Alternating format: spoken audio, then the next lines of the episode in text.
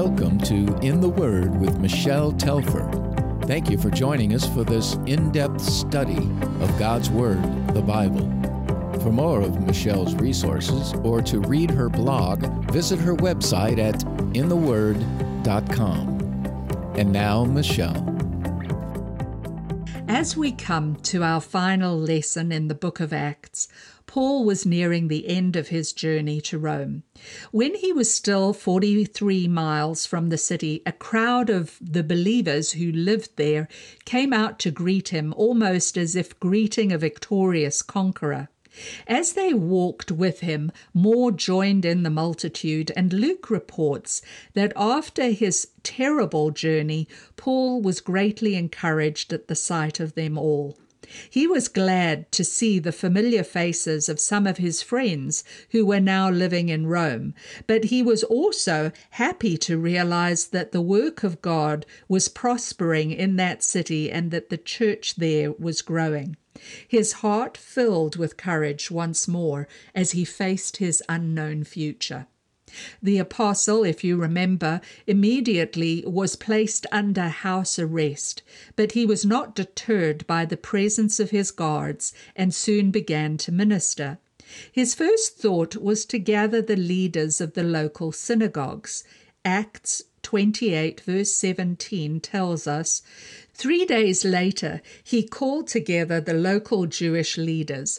When they had assembled, Paul said to them, my brothers, although I have done nothing against our people or against the customs of our ancestors, I was arrested in Jerusalem and handed over to the Romans. They examined me and wanted to release me because I was not guilty of any crime deserving death.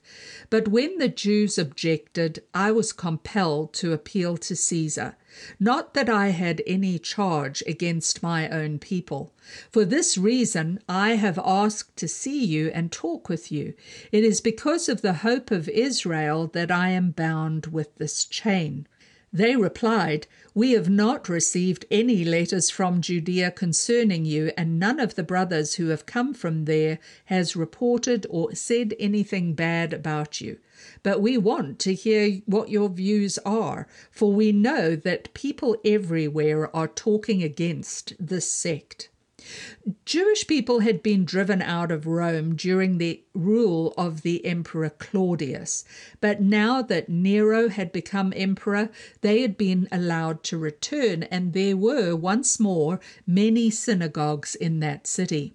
Paul called the leaders to meet with him, and because he fully expected them to have already heard something about the charges against him, Paul's first order of business was to explain why he was on trial before Caesar.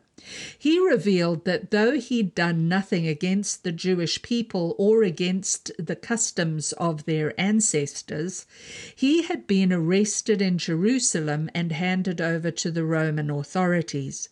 Although they'd found him to be innocent of anything deserving death, the Jews refused to accept the Roman governor's ruling, leaving Paul with no option but to appeal to Caesar.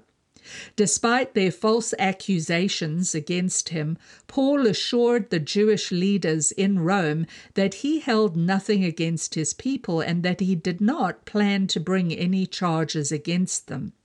In stating that it was because of the hope of Israel that he was bound in chains, Paul meant to arouse their curiosity. Israel hoped for a Messiah who would lead them into freedom, and though they expected a political leader, Paul longed to share with them the good news that Jesus Christ was the fulfillment of that hope, and that they might have spiritual freedom by accepting him as their Lord. The Jewish leaders maintained that they had not received any reports about Paul. Professing ignorance, they insisted that they'd received no communication from Judea and that no visitor to Rome had brought any news against him. This seems very unlikely to me. Paul had been imprisoned for some time in Caesarea and had also been delayed on his journey to Rome because of the shipwreck, giving plenty of time for news about him to reach those in Rome. He was, after all, an enemy of the Sanhedrin. Surely people would have been talking about him. Though these leaders likely knew far more than they were willing to let on, they clearly believed it would be more sensible to pretend they had not heard of him. They seemed eager to hear Paul's views, but we must bear in mind that they may well have been wanting to entrap him further, hoping to find some evidence against him to present to the Romans at his trial. They were certainly familiar with the Christ followers who lived in Rome and would have had an understanding of what they believed. They also let on that they understood that people everywhere were talking against the sect, which would surely have alerted Paul to the fact that they were not as innocent and unbiased as they pretended to be. Nonetheless, Paul was ready to give a reason for the hope he had in Christ, and so he invited them to hear more. Verse 23 They arranged to meet Paul on a certain day and came in even larger numbers to the place where he was staying. From morning till evening he explained and declared to them the kingdom of God and tried to convince them about Jesus from the law of Moses and from the prophets. Some were convinced by what he said, but others would not believe. There's something quite wonderful about the fact that to the very end of his ministry, wherever Paul went, he was always ready to reach out to the Jews. For decades, they had done everything they could to prevent him from sharing the gospel. They had beaten him and had even tried to kill him, and yet he continued to preach his message of salvation through Jesus Christ to the Jewish people first. I think the fact that he refused to give up on his own people is a remarkable picture of the truth that love always trusts, always hopes, always perseveres. Paul persevered with his people because he loved them and longed for them to place their trust in Jesus as their Messiah. Luke emphasizes that the Jews came to his place of lodging in great numbers and that Paul taught them the whole day, trying to convince them about Jesus from the law of Moses and from the prophets. As we've come to expect, he spoke to the people in ways that they would have been able to understand, using familiar scriptures from the Old Testament to prove that Jesus was indeed their promised Messiah. Some were persuaded by the things that Paul shared, and yet there were still those who chose to disbelieve. In a strange way, I find that encouraging, for just as it was with Paul, so it is for us today as we share the good news about Jesus with others. Some will choose to hear our message and believe, and others will not. But like Paul, we must always be ready to give a reason for the hope we have in Christ. Those who heard Paul speak were divided in their opinions, even disagreeing among themselves. But when he shared a final scripture from the prophet Isaiah, many began to walk away. Look at verse 25. They disagreed among themselves and began to leave after Paul had made this final statement. The Holy Spirit spoke the truth to your forefathers when he said through Isaiah the prophet, Go to this people and say, You will be ever hearing but never understanding. You will be ever seeing but never perceiving. For this people's heart has become calloused. They hardly hear with their ears, they have closed their eyes. Otherwise, they might see with their eyes, hear with their ears, understand with their hearts, and turn, and I would heal them. Therefore, I want you to know that God's salvation has been sent to the Gentiles, and they will listen. Paul concluded his statements to them with this quotation from Isaiah, implying that even the rejection of Jesus by the Jews was something that God had foreseen. Despite all God's faithful communication in the past, the people he had called his own had not been able to discern and understand his voice. Their hearts had become hardened. They were deaf to his voice and blind to his purposes. At any point, they could have turned to God and had their spiritual eyes opened, as Paul had all those years before in Damascus, but they were not willing. And so it was that the good news of salvation available in Jesus Christ had been sent to the Gentiles. And as Paul knew only too well, they had received it happily. The door which the Jews had shut had now been opened to the Gentiles. God still had much work for Paul to do among the Gentiles, even though he was under house arrest. And in his understated way, Luke concludes this book by affirming for two whole years, Paul stayed there in his own rented house and welcomed all who came to see him. Boldly and without hindrance, he preached the kingdom of God and taught about the Lord Jesus Christ. Paul was not idle while in Roman custody. Although he was under guard, he was able to preach the good news about Jesus Christ boldly and without hindrance to all who would listen. He had been placed in the custody of the elite Praetorian Guard, and over the course of the two years, many of them spent long days and nights with Paul. I honestly don't think that Paul ever saw himself as their captive. Rather, I believed he looked on them as being his captives, and he never missed a chance to share Christ with them. We learn that many of these men surely left their duty with Christ in their hearts, as Paul explained when writing to the church at Philippi in Philippians 1:13 that it had become clear throughout the whole palace guard and to everyone else that he was in chains for Christ. In fact, his ministry to these guards was so successful that at the conclusion of that same letter, he remarked that God's people in Rome sent their greetings, especially those who belonged to Caesar's household. While in Rome, Paul not only shared the gospel with those who were brought to him, he continued to watch over and encourage the churches he had planted by writing several letters to them, letters which we now know as the books of Philippians, Ephesians, and Colossians. Each of the letters Paul sent out was a treasure trove of doctrine and encouragement, and these letters still speak to us even today. His letter to the church at Ephesus reflects Paul's concern for his beloved friends in that city.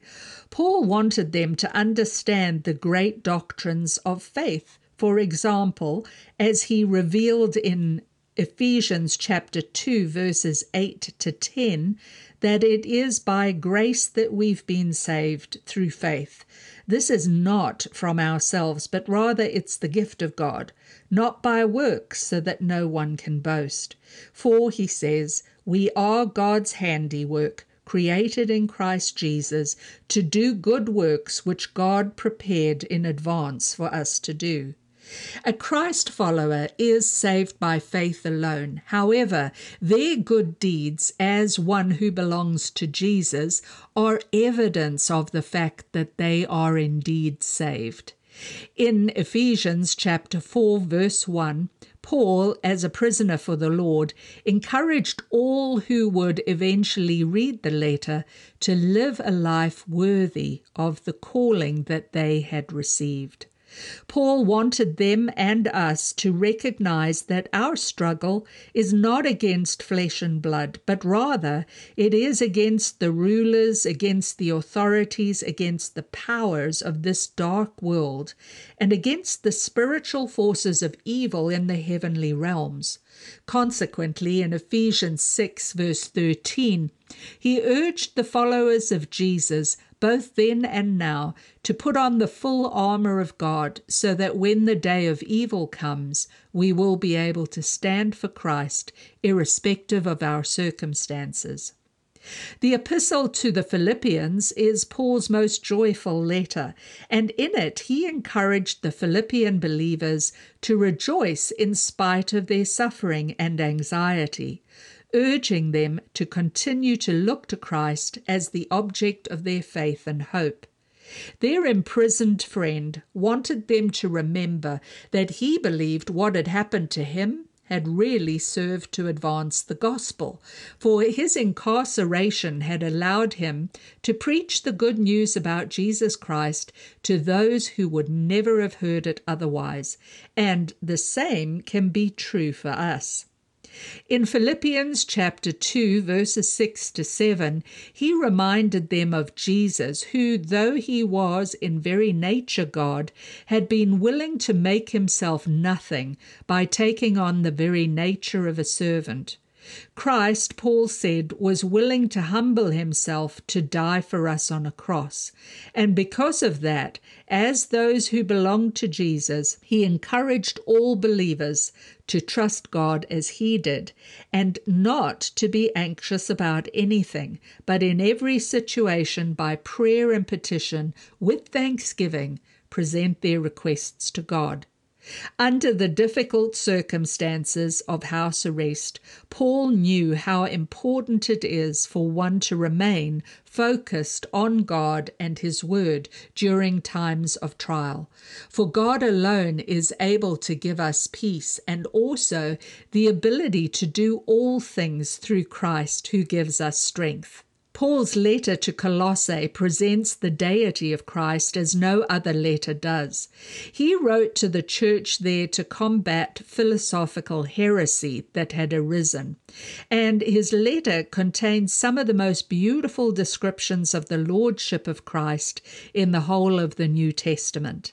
In Colossians chapter 1, the apostle reveals Christ to be the image of the invisible God and declares that all things in heaven and on earth, visible and invisible, whether thrones or powers or rulers or authorities, all things had been created through Christ and for him, and it is in him all things hold together. In verse 21 to 22 of that same chapter, he went on to explain that though mankind had once been alienated from God and were his enemies because of their evil behavior, those who trust Christ are now reconciled to God the Father by his blood shed on the cross, and we are now holy in God's sight, without blemish and free from accusation. Because of that, Paul urged them and us to see to it that no one takes us captive through hollow and deceptive philosophy, which depends on human tradition and the basic principles of this world rather than on Christ. Colossians also gives us some information about Paul's companions during his imprisonment in Rome. In chapter 4, it states that Luke, the beloved physician, and Aristarchus were with him. Apparently, John Mark, the cousin of Barnabas, whom Paul had argued with on his first missionary journey, also spent time with Paul, as did many other church leaders. Even Paul's young disciple Timothy, whom he found in Lystra, was another frequent visitor. The fourth letter Paul wrote while confined in Rome involved another individual he'd met. The very personal letter concerned a runaway slave by the name of Onesimus, who had fled from his master Philemon, whom Paul apparently knew. Onesimus ended up in Rome, where he somehow met Paul, who led him to faith in Christ. Paul soon came to love him as a son, but the apostle knew that things needed to be made right, and so he wrote to his friend and fellow laborer, Philemon, urging him to forgive Onesimus and to receive him back, not as a runaway slave, but this time as a brother in Christ. The whole theme of the book that we know today as Philemon is forgiveness, and in it we see the power of the gospel to change every human relationship and interaction by the use of God's love and forgiveness, no matter how evil the situation. It touches my heart that even in his own difficult circumstances, Paul always had the heart of a pastor, and he took the time to minister to individuals and to seek to reconcile brothers in the Lord. The book of Acts ends somewhat abruptly with Paul in his own rented house in Rome, freely teaching while awaiting his trial. Many wonder why Luke never told us what happened to Paul, and indeed why the scriptures are silent about the deaths of all of the apostles except for James. Some think Luke may have been intending to write more about Paul, but was prevented from doing so by his own martyrdom. But others think he had an entirely different purpose in ending his account as he did. Luke began the book of Acts with Jesus commanding his followers to bear witness for him in Jerusalem, Judea, and Samaria, and to the very ends of the earth. He wrote about those who obeyed that command Peter, Philip, Stephen, Barnabas, Silas, and of course Paul. And then he ends the story in Rome, having seen the good news of Jesus Christ preached across the known world of that time. The church, which at the beginning of Acts had been made up of a few people hiding in an upper room in Jerusalem, could now be numbered in the tens of thousands. The story of the crucified Christ had swept across the world and was now being preached without hindrance in Rome, the greatest city on earth. So instead of keeping the focus on Paul, Luke chose to reflect the ongoing work of evangelism that was successfully being carried out, even in the heart of Rome itself, just as God had promised. Whatever the case, Paul is without doubt the main character of this book. Jesus had warned that there would be much he would suffer, and Paul's own words detail all that he endured for the sake of the gospel. In his letter to the church in Corinth, Paul revealed that over the years he had been confined to prison many times. He had been flogged and beaten repeatedly. Once he'd even been pelted with stones. In the end, he'd been shipwrecked a total of three times and had even spent a night and a day in the open sea. Paul had been constantly on the move, in danger from rivers, in danger from bandits, in danger from his fellow Jews, in danger from the Gentiles, and in danger from false believers. He'd labored and toiled in great hardship and had often gone without sleep. He'd known hunger and thirst and had been cold and naked, and like his Lord before him, Paul had known what it was to be falsely accused and now imprisoned. So, what did happen to him in the end?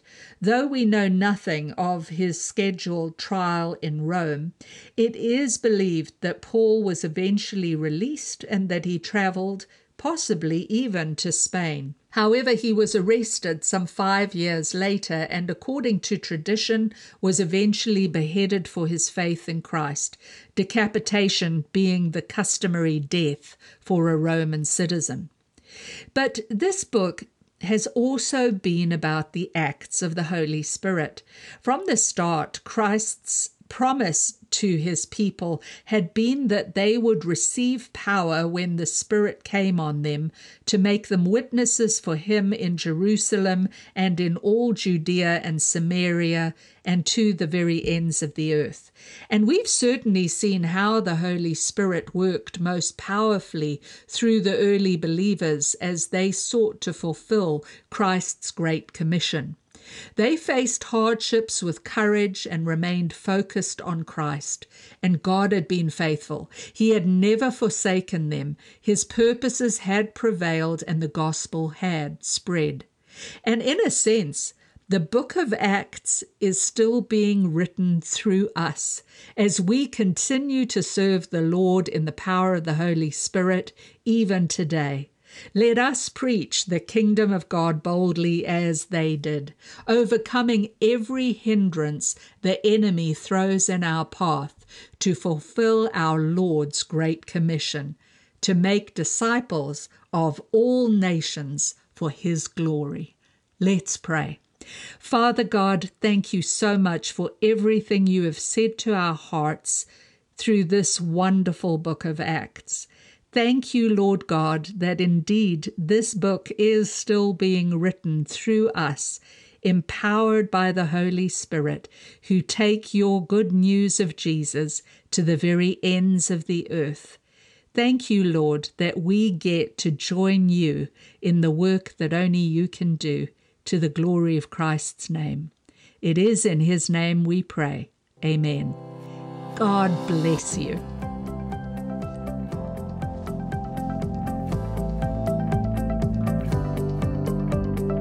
Thank you for listening to In the Word with Michelle Telfer.